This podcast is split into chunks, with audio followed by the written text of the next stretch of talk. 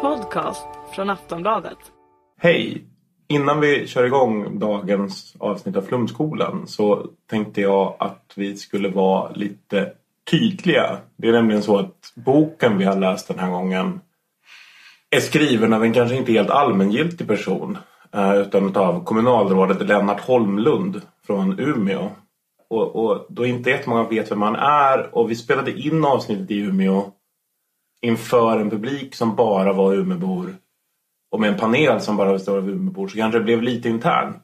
Men det är väldigt, väldigt, väldigt roligt. Så, så, så häng kvar. Men, men innan vi kör igång så tänkte jag bara fråga dig, Kristoffer, som är med i panelen sen. Vem är den här Lennart Holmlund egentligen? Han är ju på något sätt Umeå under större delen av mitt vuxna liv i och med att han har styrt stan med järnhand, både inofficiellt och officiellt. I politiska rum och i bastuklubbar så är det han som har sett till att saker har skett och inte skett i den här stan. Och eh, sen han upptäckte internet för ett par år sedan och fick en egen blogg på Västerbottens-Kuriren, det vill säga Pravda som han själv kallar det. Så eh, har ju han låtit galenskapen löpa fritt rakt ut på hela internet. Så att även hela världen kan få ta del av det. Och han har ju blivit nationella nyheter ett par gånger de senaste åren faktiskt och fått kanske inte löpsedel men eh, stora rubriker i nationell media. Vad är det han har gjort då? Ja, det ena eh, var ju när Whitney Houston hade dött och han skrev länge och väl om att hon var en värdelös människa eftersom hon var knarkare. Tyckte han. Och knarkare har inget människovärde, slår han fast ganska ofta i sin blogg. Och det var ju helt, det är helt värdelöst att köpa eller lyssna på musik av en knarkare. Och den, den andra gången var ju när han hade träffat någon på stan som hade berättat att eh, rumänska tiggare åker BMW till gathörnen när de sitter och tigger i Umeå. Och det är ju faktiskt enda gången i sitt liv som Holmlund helt uppenbart pressades så hårt inom sitt eget parti att han faktiskt bad om ursäkt. Han har ju aldrig bett om ursäkt någonsin för något han har skrivit eller sagt. Men då publicerades ju den här episka bloggposten som börjar med Jag Lennart Holmlund. Och sen ber han om ursäkt och det är helt uppenbart att det inte är skrivet av honom. Just ja, han är ju socialdemokrat, det har vi inte nämnt alls. Nej, Nej för jag, jag tänker det. Det är lite intressant det där med, med Lennart Holmlund i Umeå, Imar Reepalu i Malmö och, och Göran Johansson i Göteborg. Att de har liksom alla rest monument efter sig själva och i princip alltså omstrukturerat sina städer fullständigt under sin tid vid makten. Jag tänker ibland lite så här att så här socialdemokratiska starka män det är liksom vår tids rom, romerska kejsare som liksom bygger monument över sig själva. Det är liksom det närmsta, är Lennart Holmlund så här Norrbottens Mussolini skulle du säga? Uh, jag tror att om vi fullföljer den här tankegången kommer väl någon uh, Timbro-maffia och twittra om att vi är ett hot mot demokratin. Men uh, Mussolini vill ta i. Mussolini var väl en ganska stylish man och klädde sig ganska bra vilket Lennart Holmlund aldrig har gjort sig skyldig till. Men eh, kontentan av det här, det som inte kommer fram i Flumskolan som vi ska lyssna på, är ju att han är ju bara en vanlig rocksnubbe. Vi hinner inte prata så mycket om det i Flumskolan men han, är ju, han gillar rock'n'roll. Och det är det han började som, en rocksnubbe och var med och startade en rockklubb i Umeå, Umeås första rockklubb på 60-talet. Och sen var han ju tvungen att ge sig in i politiken på grund av att Centerpartiet mer eller mindre tvingade honom till det genom sina lögner då, enligt honom.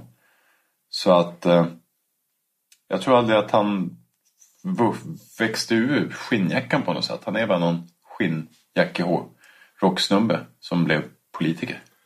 Men, men nu är det ju så här att vi åkte till Umeå i fredags och fyllde Norrlandsoperan med folk som ville sitta och garva åt ett kommunalråd.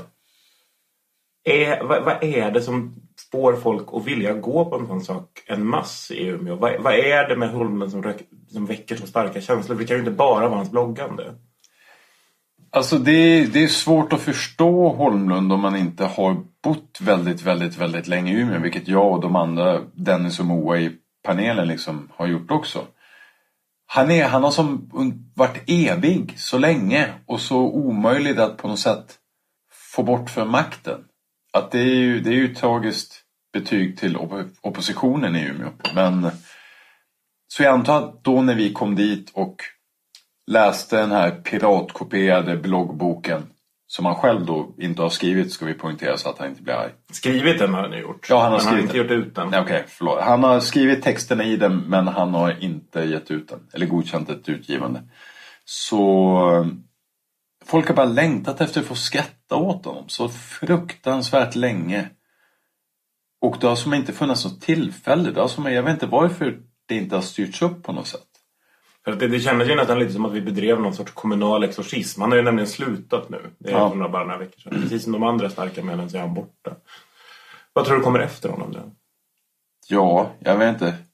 Förmodligen lycka och välgång för Umeå och dess folk. Och Nej, jag, jag kan, vill inte ens säga om det. Kan det inte bli precis tvärtom? Att, att det har varit rätt bra att ha en så transparent kommunalpolitiker? Ja, det är ju det som är som, han är ju till skillnad från resten av Sverige där alla är mediatränade och fullständigt onåbara för press och folk. Liksom man tar inte emot ett telefonsamtal en gång.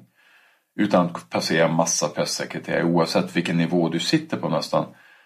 Så är det ju såklart jättebra att han är jättetransparent och tar samtal uppenbarligen från precis vem som helst som ringer. Och det är ju berömvärt för demokratin och det är jättebra för en politiker att vara så. Tyvärr så är det ju så att, då att den enda politikern i hela Sverige som jobbar så här är komplett galen.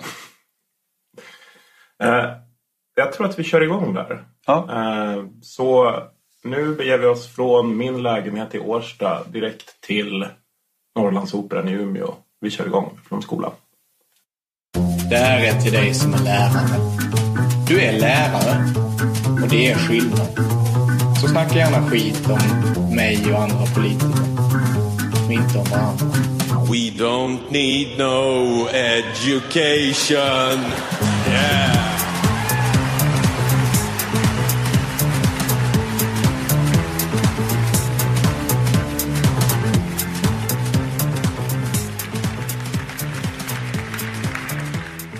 Välkomna gott folk till Flumskolan, världens mest folkbildande podcast från Aftonbladet Kultur och Galago. Ikväll har vi begett oss till Norrlandsoperan i Umeå för att besöka Littfest, landets bästa litterära festival.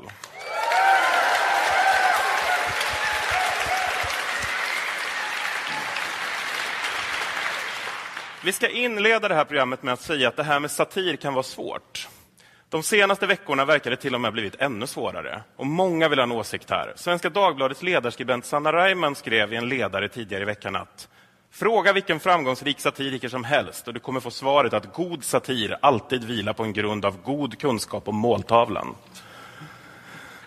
Men om måltavlan för satir är satiren, var ska vi vända oss då? Vi återvänder till den största källan av kunskap och några av landets allra skarpaste hjärnor, nämligen Twitter.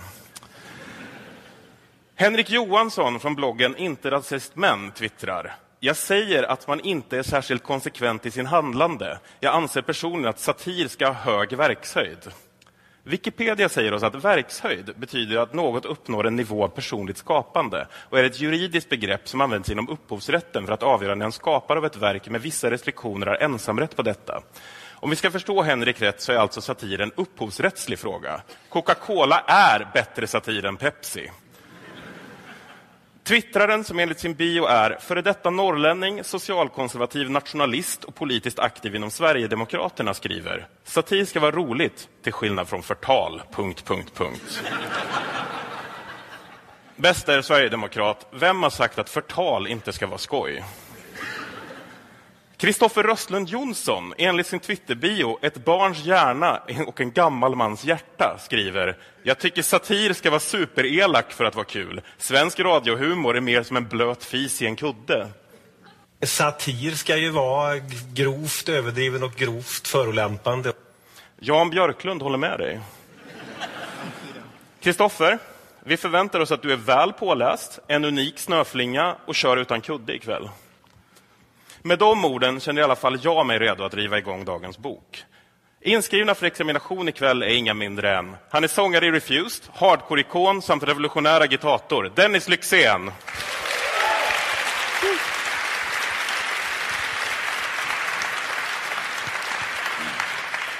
Hon är komikern som hör till Tankesmedjan och just nu aktuell med humorshowen Den inre häxprocessen. Det är Moa Lundqvist.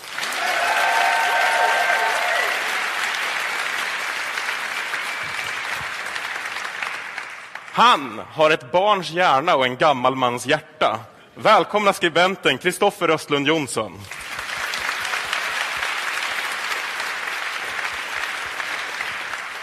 Och examinator samt studierektor för de lärde i Flum är jag, Johannes Klenell.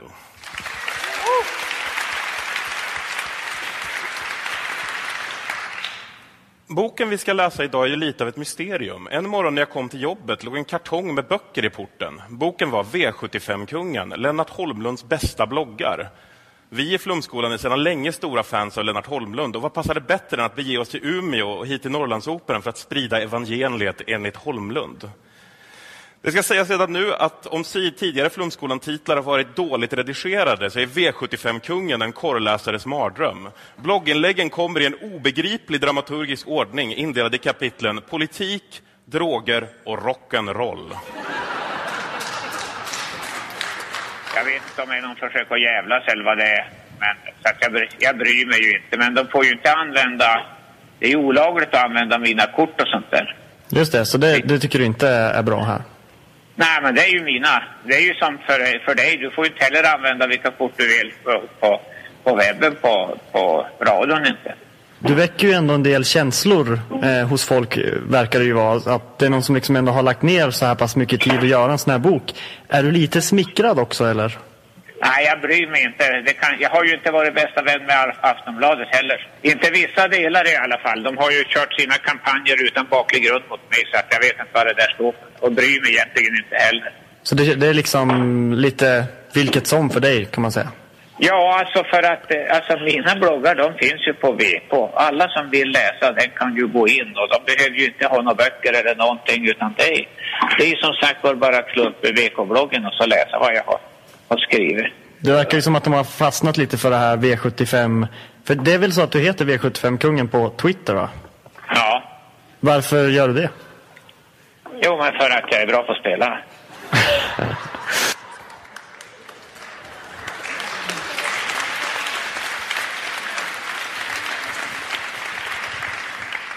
Vi hoppar direkt på kapitlet politik.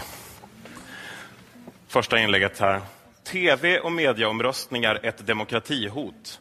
Jag tycker det är ett märkligt åtagande TV gör där de har Fråga din politiker. Väljarna får väl fråga oss direkt. Istället är det anonymt och vem skriver frågorna? De själva. Bättre program vill jag ha av mina licenspengar. Inte lek med webben. Den finns det många som sköter. Stabil inledning. Jag förstår precis.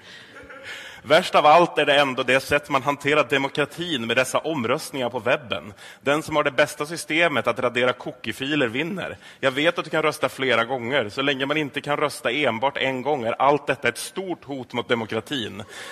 Då är det självklart att Piratpartiet skulle vinna som det nya partiet. Slå vakt om demokratin. Jag vill inte tillbaka till en demokrati där vissa fler röster som adeln hade i Sverige tidigare. En person, en röst. Det är demokrati. Han drar Ja. ganska stora växlar direkt på en webbomröstning. Jag vill inte vara sån, men jag går in på aftonbladet.se och tar fram första bästa undersökning. På vilket vis är omröstningen Vart åker du helst på sommarsemestern? Ett hot mot demokratin. Dennis Lyxzén. Vi måste också komma ihåg att jag tror att det var Lennart Holm som sa någon gång på tidigt 90-tal att det här med cyberspace är ju bara en fluga. Så att vi kanske inte ska liksom, du vet. Var det han som sa det? Var inte någon... Det var någon, jag någon tror, det låter känd som han politiker? som sa det. Vi kan ge honom cred för det ändå. Ja, vi ger honom cred för det. Jag tycker att, eh, så att jag vet inte om vi, han verkar inte superbra på det här med internet. Men han är ju superbra på att verkligen eh, se saker ur ett större sammanhang. I ett större sammanhang. Han ser ju här att skulle det vara så att vi helt plötsligt lever i en värld där riksdagsval till exempel sker på webben, så är det ju ett hot mot demokratin. Och det För- kommer bli som när adeln hade fler röster. För att då vinner Piratpartiet. Precis, då vinner ju Piratpartiet. Precis när de som när hackar. adeln ja. Precis så. De kommer radera cookies och vad, vad de håller på med, Piratpartiet. Och vips så står vi där. Så att han är ju bra på det. Han Alltså- lyfter frågor. Det är just det som är hans grej, att han ändå placerar allt i ett större sammanhang. Och det kommer Ja. ju tillbaks genom hela boken där också när han mot slutet lyfter fram sin blogg som ändå är ett säkert tecken på att demokrati fungerar. Ja, precis. Vi återkommer till det. Jag håller inte med Dennis. Jag tycker att han är ganska bra på det här med internet. Eh, Vi går över till rubriken V75, marknadshyror och dödsstraff. Det är ett tungt inlägg. Kan det här vara världens bästa rubrik? Man vill veta mer genast.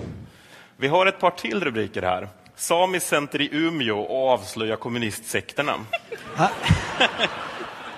Glad midsommar, regeringen ett hot mot travet, löven ska inte falla. VK, jag är inte i bråk med skribent, men vart är VKs ansvar för det som skrivs? Viktig fråga, publicistisk fråga. Ibland blir man heligt förbannad, och det blev jag. Skjut bort djur som det är för många av. Alltså att han inte bloggar bara på Nyheter 24 istället är ju en riksskandal. Jag kan tänka så här, är inte Holmlund svensk mästare i klickbete? Jo. Han var, han var sjukt tidig med också. Vi går vidare till kapitlet Intressant debatt om bloggen. I förrgår la jag ut en historia på min blogg som jag har på, har på S-info. Eh, jag skrev den inte på VK-bloggen. Reaktionerna lät inte vänta på sig.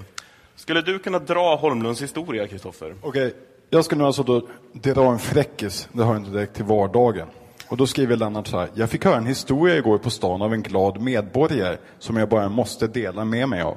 Eftersom det här är i Umeå, om den medborgaren finns här kanske den vill komma och dra den istället. Nej. Ja.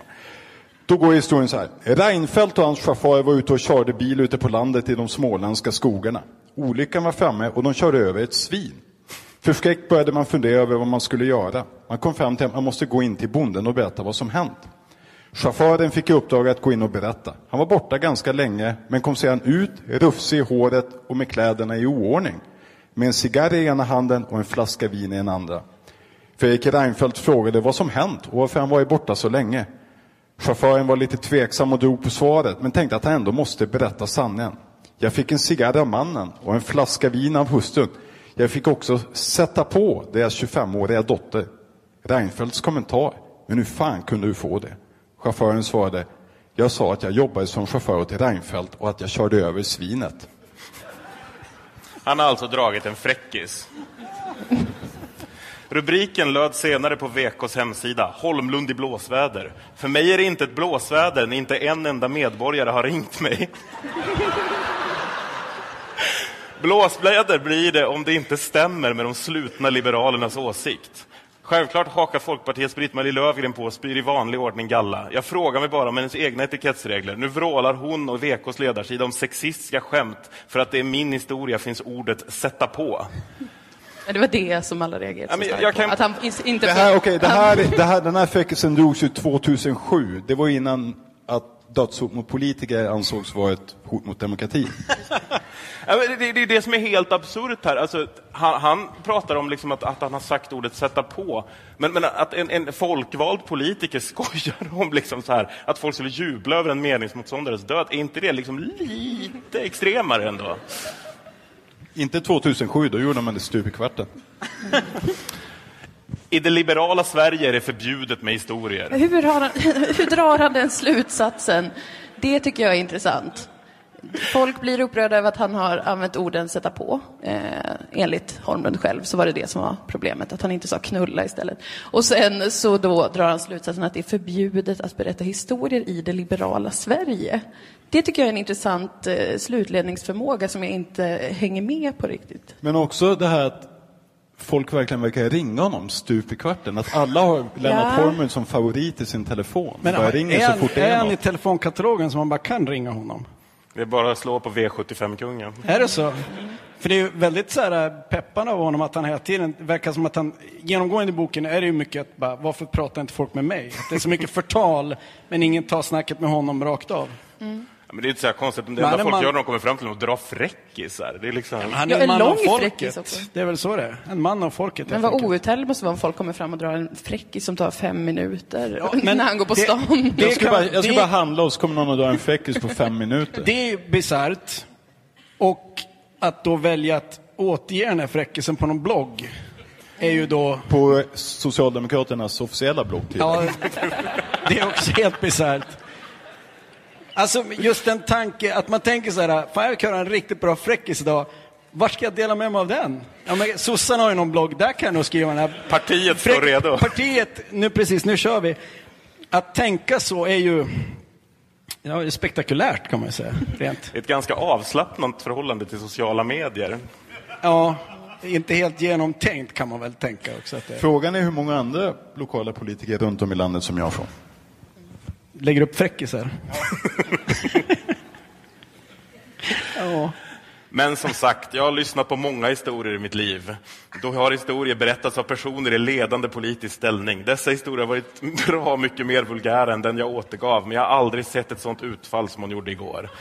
Men alltså, återigen, de här skämtet handlar ju om politiska mord. Det liksom... ja, det gör det ju. Men sen är det väl också att de här andra fräckisarna han har hört, de kanske också inte ligger på internet. Signerade liksom andra politiker.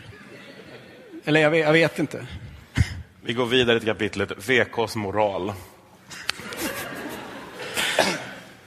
Tidningen gick till våldsamt angrepp när historien lades ut, men jag funderade igår hur deras egen moral egentligen ser ut. VK är delägare i Radio Riks. De historier som berättas där på fredagar är om något som kan kallas sexistiska, verkligen det. Jämför alltså Holmlund sitt eget parti med Radio Riks. Fräckis som fräckis, tänker han. Det, han tänker inte att hans roll som politiker kan påverka hur folk liksom reagerar på när han skriver sådana skämt. Jag vet ju ingenting om Radio Riks här, men, men, men, men är deras programledare folkvalda? Nej, men Kanske. Då, ja, Men det- Vad fan gör Radio Riks? Det är väl också någon sån här att man, du vet så här, att, att man gör den här, men du är också dum. Ja, du är också dum. Ja, jag var dum, men du är dum. Att det är väldigt så här, ja, men du vet, VK är dumma för att de, någon på Radio Riksson har fräckt någon gång. Det är en bra logik också att följa hela vägen. Men det är väl den Då logiken står jag med hela ryggen debatten fri i alla fall. i Sverige följer nu. Men vi fortsätter. Det är väl så hela vår politiska debatt förs Ja, fast så här rakt som Lennart Holmlund för en Nej, debatt, man behöver inte blanda in, i- man behöver inte blanda in i Radio Rix i liksom. De, de har ju mycket... Vi fortsätter på det här spåret. Han skriver i kapitlet bloggar. Har roat mig med att titta på samtliga VKs bloggar under de två senaste dagarna. Man kan konstatera att inläggen till ungefär hälften kommer från personer som också skriver på andra platser i tidningen. De personerna har tillgång till den tryckta tidningen, nättidningens sidor plus bloggsidan. Det verkar finnas gott om tid. Är det verkligen så att man har behov av att synas på flera platser? Klagar alltså Holmlund, folkvald politiker, på att journalister har tid att blogga samtidigt som han själv som folkvald politiker uppenbarligen har tid att gå igenom alla bloggposter på VK. Det var olyckligt att han råkade avslöja det i, i början. Han har ju förmodligen gått igenom större delen av internet.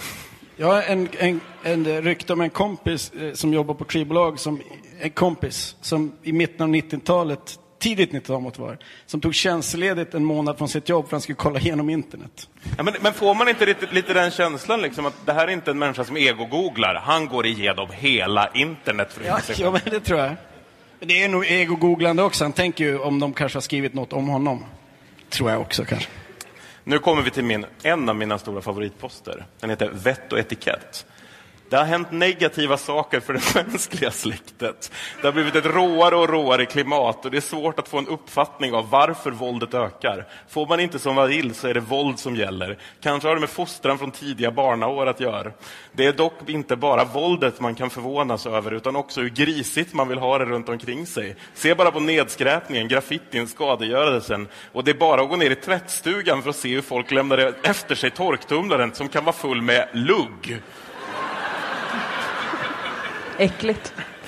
Alltså det är från våld till graffiti till lugg i tvättstugan. Det är ganska inspirerande tankeresa som sker här ändå. Ja, men det är snyggt att han börjar med det stora där. Att han, att han låtsas som att, det, att han har suttit och tänkt på att det har hänt något negativt för mänskligheten, fast det egentligen handlar om att det är ludd i hans eh, torktumlare. Det, det är lite såhär in, inkörslugg. Lugg heter det ens? Jag har ingen aning. är det ludd? Ja, precis. Det är vansinnigt att säga lugg. Jag säger ludd nu. Att ludd i tvättstugan är som inkörsport till tyngre våld. Men det är Lite ju... som marijuana, att det är så här, vi börjar med, med ludd i tvättstugan och sen eskalerar det bara till gatugäng och anarki. Han har nolltolerans helt enkelt. Det är nolltolerans mot det mesta. Hot mot demokratin, ludd. Vi går till kapitlet Midsommarafton. Jag får väl börja med att önska alla en glad och trevlig midsommarafton. Vädret är väl i stort sett som vanligt på midsommar. Det regnar och är kallt. Men det ansvaret tar inte jag på mig. Hyfsat ödmjukt av Holmlund ändå att anse att vädret, det har han i alla fall inte kontroll över. Det är väl det enda han inte säger för makt över sidan är stan med tanke på hur han har styrt senaste Nå, för han, jag tror nog han har säkert ringt till Kina och frågat hur de fixar det här med klimatet. Att, du vet, inför OS-invigningen, de sköt ner alla moln. Nu har Holmlund hört sig för om det går att styra också. Kanske inte fanns i budgeten. Expressen, en kommunistisk tidning för extrema revolutionärer eller en kampanjorganisation för Reinfeldt? Antingen eller. I Expressens nummer första maj har de en reklamkampanj för de revolutionära kommunisterna i Socialistiska partiet. Eller så vill de skada Mona av genom att de tillhör den borgerliga kampanjorganisationen. Deras artikel handlar om fackliga protester mot Mona Sahlin. Att de revolutionära kommunisterna, i alla fall de från Umeå, är som uppräknade som, och som alla är från fackklubben på Volvo Umeverken, tillhör Trotskijs vänner och tillhör SP, det socialistiska partiet, är ingen nyhet alls. Okej. Det är en rätt stor nyhet för mig! Det här är ju bara som att du sitter och läser någon random flashback-tråd med nazister. Att Expressen skulle vara typ någon extrem kommunisttidning. Ja, men det är också att det är så otroligt brett spännvidd. Det är liksom så här, antingen är det en kampanjorganisation för Reinfeldt, eller så är de revolutionära kommunister. Välj själv! Men alltså, är fackliga protester mot Mona Sahlin alltid grundade i kommunismen enligt honom? Enligt Lennart Holmlund tror jag att det är så. Han har ju lite av en så kallad kommunistfobi kanske. Han har fobi för veganer, kommunister och Centerpartiet. Det är hans tre främsta fiender. Jag ty- det, det är något blogginlägg från 2007-2008 där han pratar om just att ett, ett stort hot mot demokratin med militanta veganer 15 år för sent. I boken också så går han ju lös om hur dåligt VK har behandlat Gamliavallen och honom under militanta vegandebatten på 90-talet. Så att uppenbarligen, han har ju inte gått vidare, han har inte fått något closure på att VK smädade honom i den militanta vegandebatten 90, 93. Imagine the softest sheets you've ever felt. Now, imagine them getting even softer over time. I'm here to tell you about Bowl and Branch sheets. In a recent customer survey, 96% replied that Bowl and Branch sheets get softer with every wash. They're made from the rarest organic cotton and designed to get softer over time. Try their sheets with a 30-night guarantee, plus 15% off your first order with code BUTTERY. So head to B-O-L-L and branch.com today. Exclusions apply. See site for details. För mig är det ett lågvattenmärke att den liberala tidningen Expressen går hand i hand med kommunistiska revolutionärer som det är står för- för den väpnade revolutionen och vill göra sken Ja. av att det är en upprorslista inom socialdemokratin. är det största lågvattenmärket jag sett. är Expressen journalister extrema kommunister eller dåliga journalister som inte granskar källor kan man verkligen fråga sig. Ja, herregud vad man frågar Ja, sig. men, äh, som sörlänning så lämnas jag ganska perplex. Hur ser Holmlunds politiska skala ut egentligen? Är Liberalerna i maskopi med kommunisterna? För så ser det fan inte ut hemma. Jag tror att alla som inte är helt med på hans linje och ger honom komplimanger är någonting annat som alltid är väldigt obehagligt. Till exempel kommunister. Ja, men liksom där, ingången, det finns socialdemokrater, liberaler och kommunister. Det låter ju liksom som en samhällsanalys av en så här 15-årig RKU-are eller någonting. Och militanta veganer. Ja. Jag tror också att Lennart Holmlund kör lite den här taktiken allt man inte gillar är kommunism. Och då tror jag att det spelar inte jättestor roll vart på en politisk skala. Att det, men det är lite så här eh, en, en taktik man kan köra, att man bara skriker att de är kommunister och så vet man att då blir folk lite rädda för att det är farligt med kommunism. Så att jag tror också att det är en taktik av honom. Ropa kommunism hela tiden. Han går ju också lös väldigt hårt genom hela boken. Att han, en annan sak han inte har kommit över är ju att eh, Rättvisepartiet Socialisterna försökte infiltrera sossarna i Umeå på 70-talet. Och det är han fortfarande djävulskt bitter över, och, men ändå stolt för de lyckades stoppa den här manövern och kickade ut dem ur sossarna. Han På- glömmer aldrig en Nej, han- oförrätt. Jävligt långsint är han, det kan jag ge honom. Lite respekt ändå. Nästa kapitel heter Media ännu en gång. För en halvtimme sedan skickade jag iväg denna blogg via sms, men den kom inte in. Varför vet jag inte, men så här lyder den. Idag blev vi Europas kulturhuvudstad och det var jättebra. Hur engagerat känns det här? Han brinner för det lokala, loka, eh, lokala kulturlivet. Men det verkar som att han skiter fullständigt i Ja, det. men nu ska jag blogga. Det är jättebra. Slut. Bloggat. Och han ansträngde sig ändå och skickade två gånger, den här bloggen. Det är som att hans känslospektra är som inte åt det euforiska hållet. Alltså om något är dåligt och extrem kommunism och helt förjävligt, då jävlar tar han ut svängarna. Men om något är bra så bara, jo men det är bra.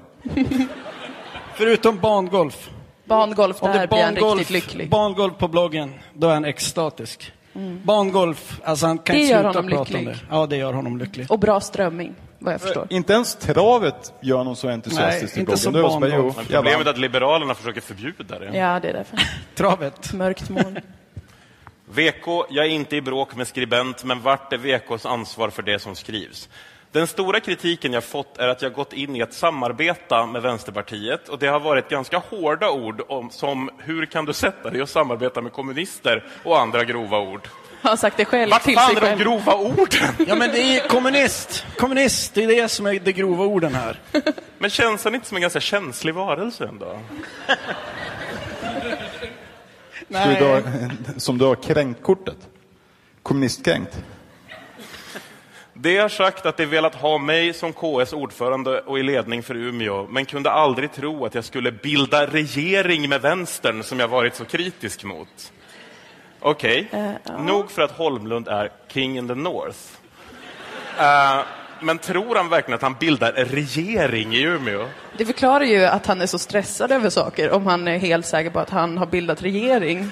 Eh, jag skulle också vara på helspänn om jag kände att jag och min regering, jag förstår inte hur det ska gå ihop, hela Sverige. Han och hans regering är ständigt livrädd för en kommunistisk kupp alltså. Ja, det är det, den väpnade revolutionen regeringen är livrädd för. Men består alltså hans samlingsregering av honom personligen och Vänsterpartiet? Ja. Okej, det här är nog ett av mina absoluta favoritinlägg. Mediedrev Facebook om gilla tecken om kungens eventuella strippklubbsbesök. Åh, Lennart. Igår fick jag ägna mycket tid att förklara detta med Facebook-sidan om kungens strippklubbsbesök. Jag sa redan tidigare till VF att jag försökt ta bort gilla-tecknet. Men att det inte gick. Upplever ni Holmlund som en teknisk kille? Men vad, jag, jag vill veta, vad, det, vad var det som inte... Det gick inte att ogilla den Jo. sidan. Ja, men vi förstår. Och vad var det för sida? Det var den, låt kungen gå på strippklubb om han vill.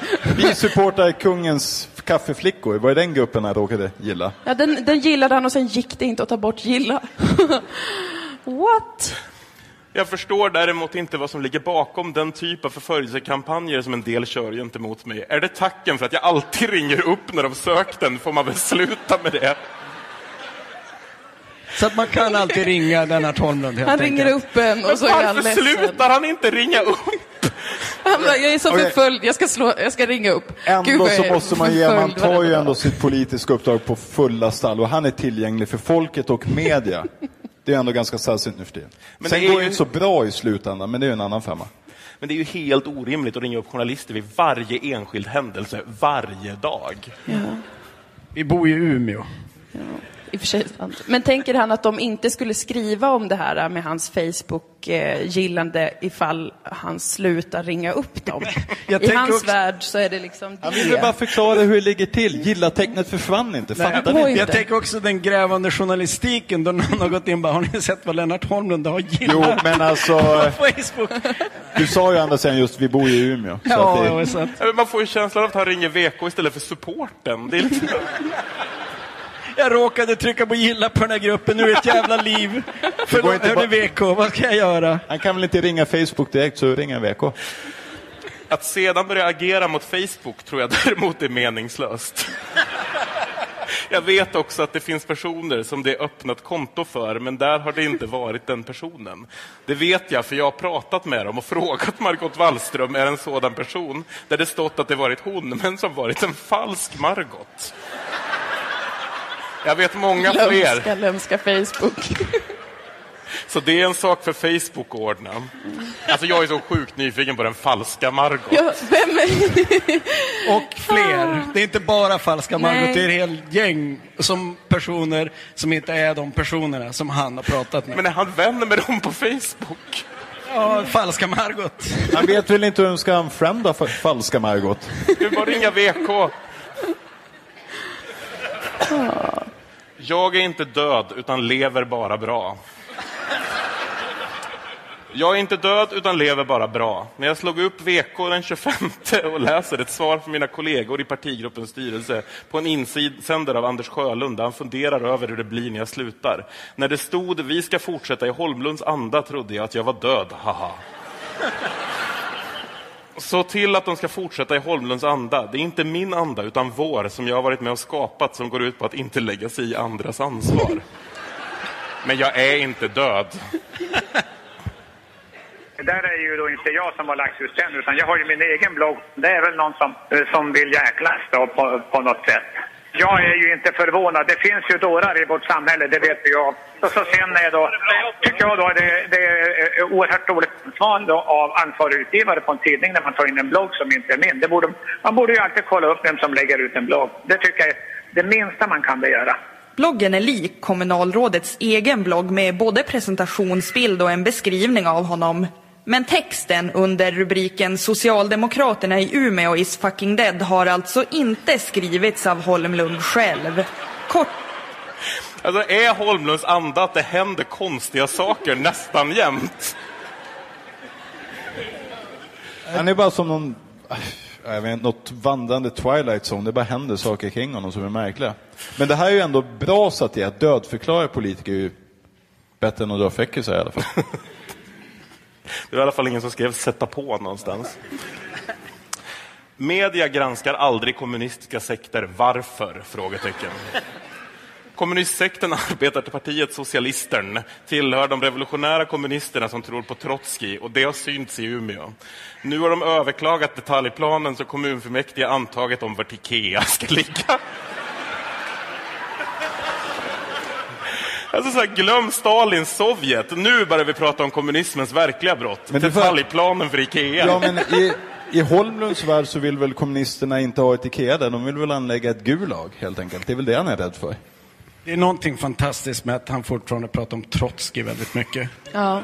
Att det måste ju ha satt så djupa spår. För Trotskij var ju som känd för att de skulle infiltrera politiska partier och så vrida fokus. Att han fortfarande liksom bara ska nämna, jag menar, det är jättefå politiker i något som helst politiskt spektrum som pratar om Trotskij. Men alltså det är på hans blogg tio gånger nämner han Trotskij. Det är fascinerande. Allt de gör har ett enda syfte, den kommunistiska revolutionen i Sverige. Däremot vill de inte ha Ikea och det kan jag väl acceptera, men säg inte något annat. Allt de gör, tänk på det, allt de gör. Det är väl ändå ganska stort av Holmlund att förlåta dem för det här med Ikea ändå. Ja. Fast det blir ju, om han säger ändå att allt de gör är för att de ska ta väpnad revolution, så måste det där Ikea liksom... Jag skulle ju hellre ta en väpnad revolution än i ett Ikea i Umeå. Är du vår infiltratör ikväll?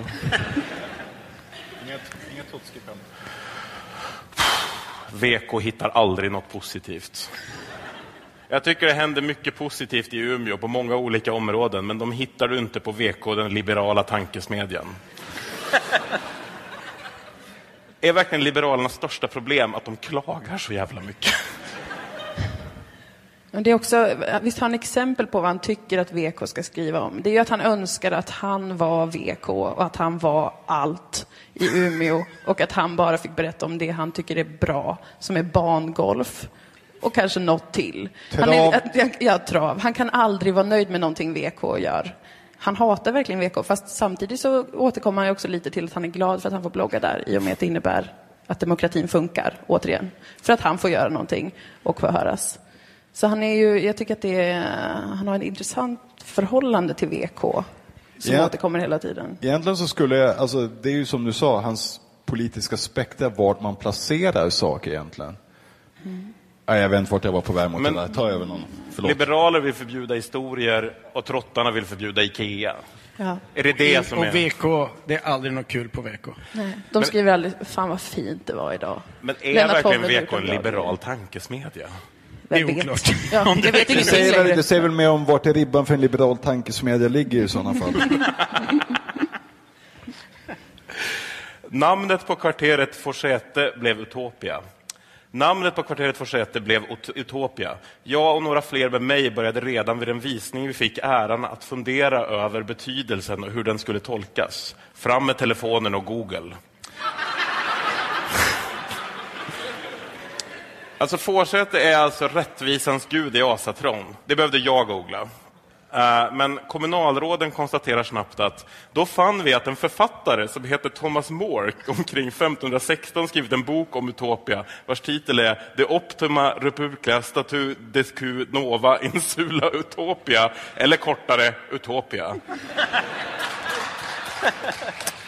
Det är ändå trevligt att Holmlund läser på om Thomas Mores förklaring av Utopia, vilket bland annat är den här. Invånare i Utopia betraktar folk som bär guld och ädelstenar som avvikande eftersom dessa material inte används i deras land med anledning av att de inte förtjänar något praktiskt syfte. Detta står i Holmlunds blogg. I Utopia används inte heller pengar. Alltså är det inte något sjukt ironiskt att kommunen att döpa en shoppinggalleria efter en plats där folk inte konsumerar?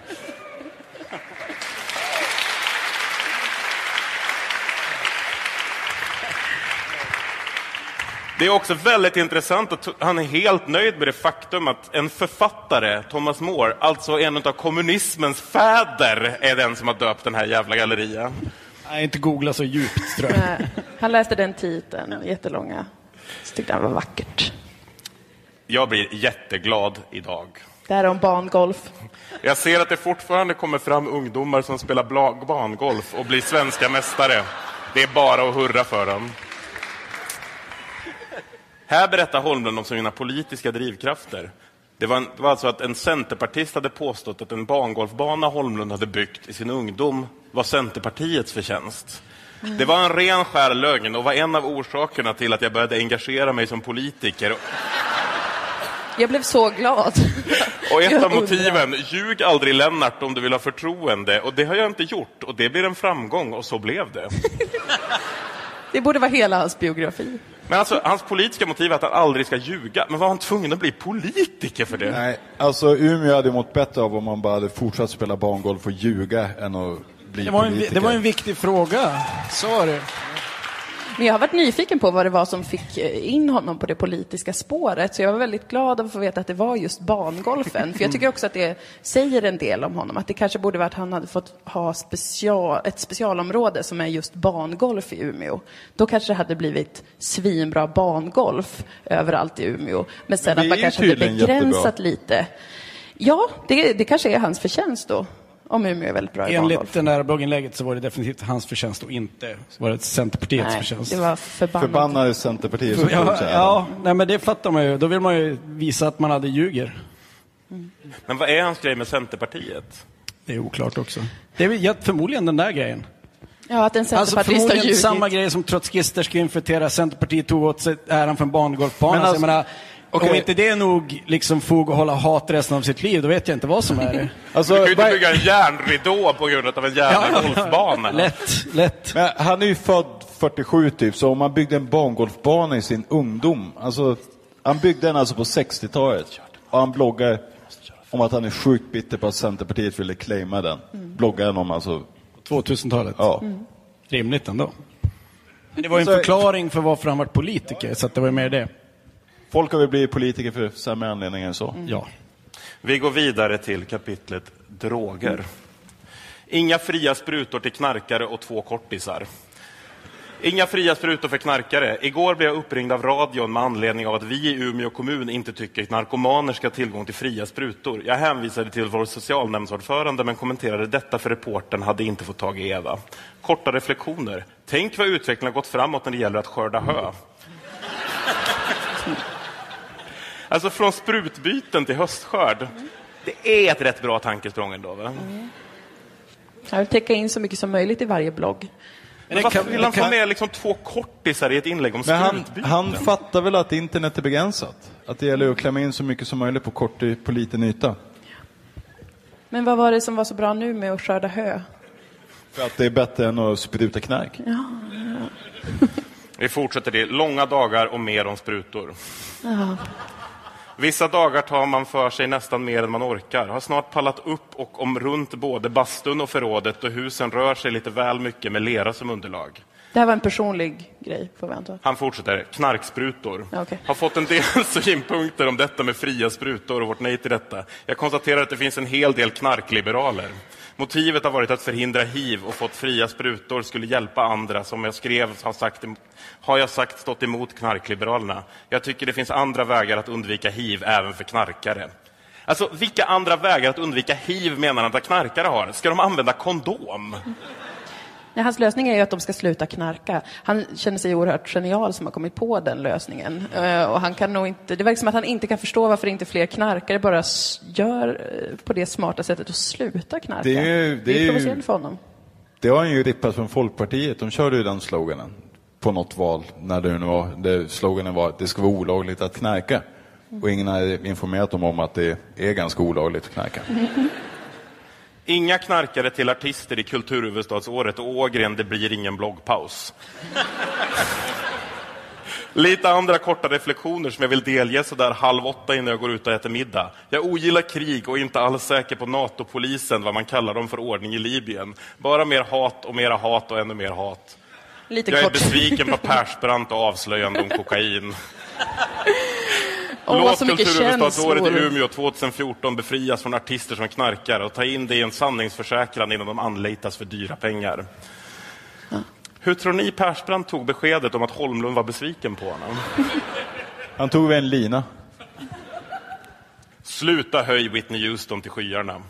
Sluta höj Houston till skyarna. Idag begravs hon efter att ha knarkat ihjäl sig. Tidningarna som Aftonbladet gör precis som knarkkungarna spekulerar för att få folk att köpa tidningen. Vad- vad- Det är typiskt knarkkungs... eh, Visst var hon en bra sångerska, men jag är helt övertygad om att ingen har tvingat henne till att knarka. Inte en enda, utan det är hennes eget beslut. Vad fan är det som händer här? Jag gillar inte knark heller. Men vad är det knarkungarna spekulerar i? Tidningsförsäljning? Nej, knarkkungarna använder det. Spekulation för att sälja det. tidningar. Men vad har han emot Whitney Houston? Men, ja, och varför kände han att det var så viktigt precis när hon hade gått bort att skriva det här blogginlägget? Det tycker jag är Han ville markera att det ska vara olagligt att knarka. Ja, men och att han återigen bara liksom, varför förstod hon inte det här? Varför kunde ingen höra på hans bra förslag att sluta knarka innan man dör av knarket?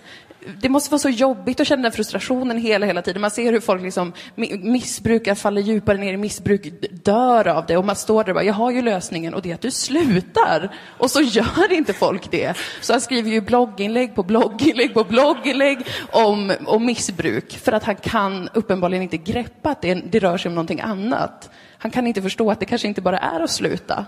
Så att han kan verkligen heller aldrig, han kan aldrig sluta skriva om missbruk. Man säger till honom, Lennart, sluta skriva om missbrukare. Men han kan inte. Media bör ta sitt ansvar.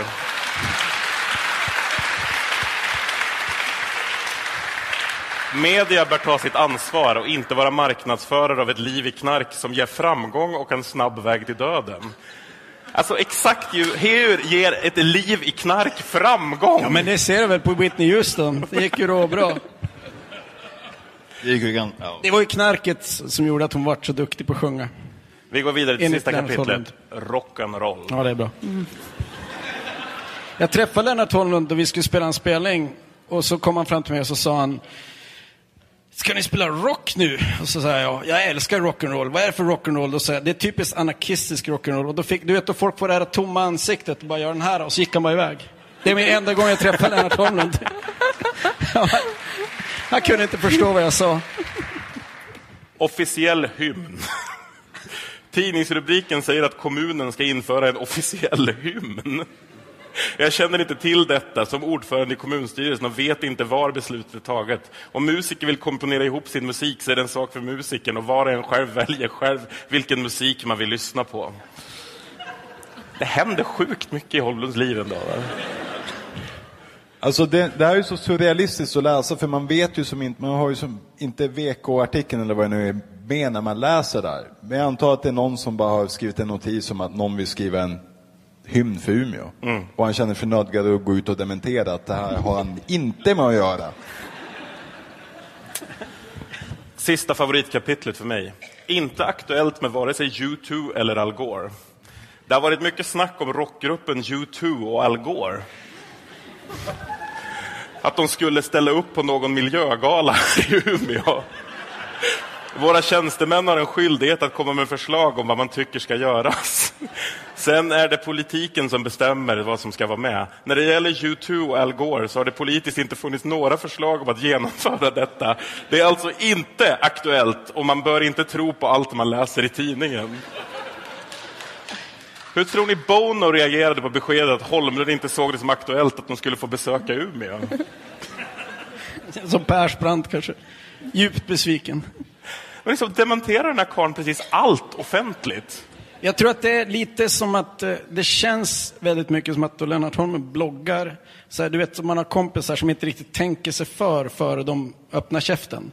Och att det känns väldigt mycket som Lennart Holms bloggarna, att han, det är inte jättemycket betänketid före han sätter igång. Men det är inte så mycket betänketid för en tjänsteman som lobbar förslag att ta hit U2 heller.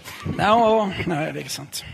Men det är också att det är politiken som skulle ha tagit hit U2 om det vart så. Ja, Det tycker jag är stort ändå. om de hade kommit så hade det varit tack vare Lennart Tack vare och politiken. ingen annan jävel. Nej. Ingen annan ska ta på sig det. Elvis är död, men hans musik lever. Tack Gud.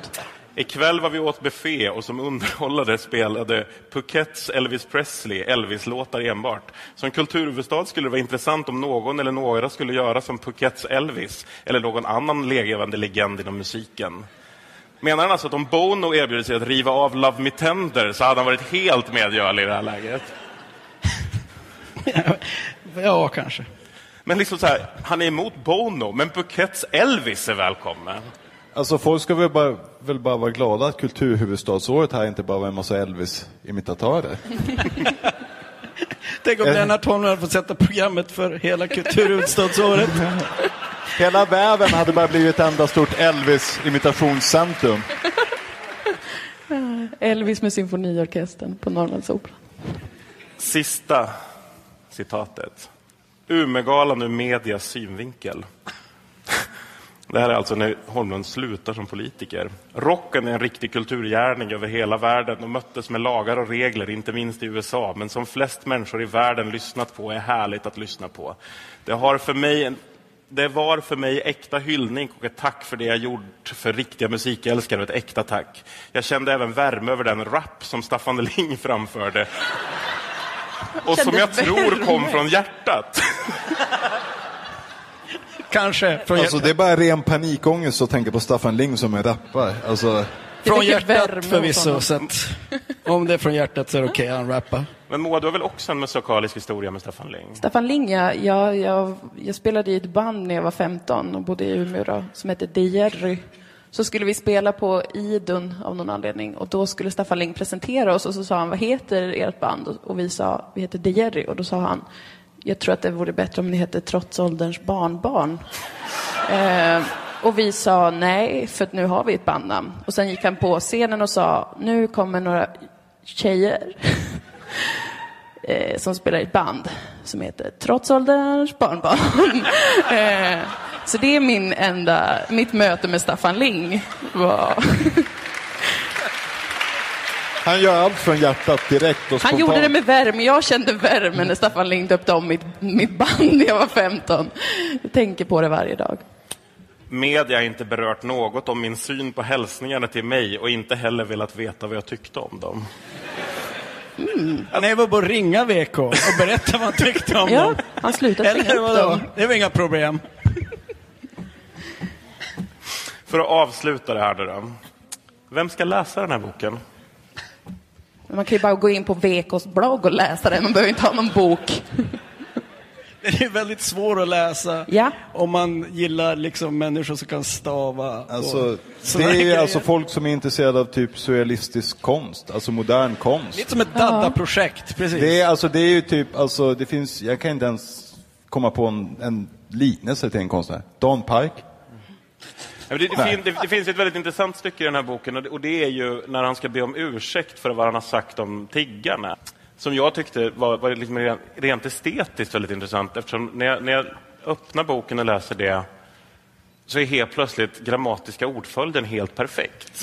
Men Men du, Vem läs, tror ni har skrivit där egentligen? läs rubriken till den. Har du rubriken på ursäkten? För ursäkt, den är rubriken är helt vansinnig. Ja, men Alltså, det är också det enda blogginlägget som börjar med jag, Lennart Holmlund. Ja, den som har försökt skriva som honom var övertydlig. Han har sin blogg och så helt plötsligt bara jag, Lennart Holmlund. Det är verkligen Lennart Holmlund som skriver dumt detta. igår. Men rubriken är “Jag förstår att VK går i ägarens ledband. En död liberal syn ursäkt”. Ja. Men det är någon som har försökt bara- imitera honom alltså, då. Bara bet- så här, vad, vad skulle Lennart ha satt för rubrik? Så här, jag bara, den, den som har skrivit det var, jag tar jättemånga olika ord på rad. Och då låter det som en rubrik på hans blogg. alltså vad betyder det? Så här, En död liberal syn ursäkt. Ingen vet, för det bara är olika ord som har eh, listats. Men vad har ni då lärt er av att läsa den här boken? Åh herregud, jag har Det ingen aning.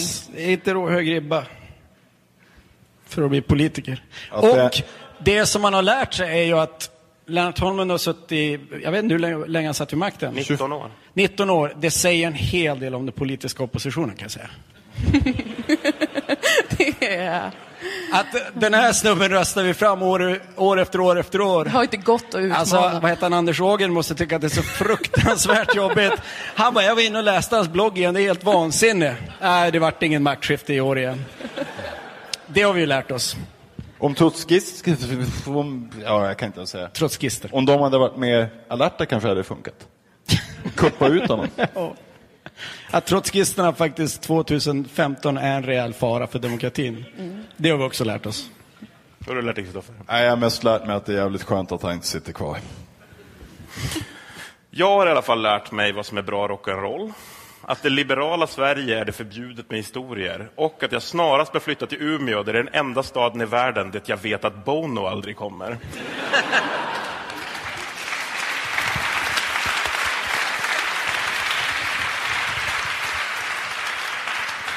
Eller, som Lennart Holmlund kanske skulle säga, Ja, vi ska väl prova här så att man inte får för mycket grädde runt käften när man ska... Med de orden vill jag tacka Moa Lundqvist, Dennis Lyxzén, Kristoffer Östlund Jonsson. Flumskolan är slut för idag. Ett stort tack till er i publiken.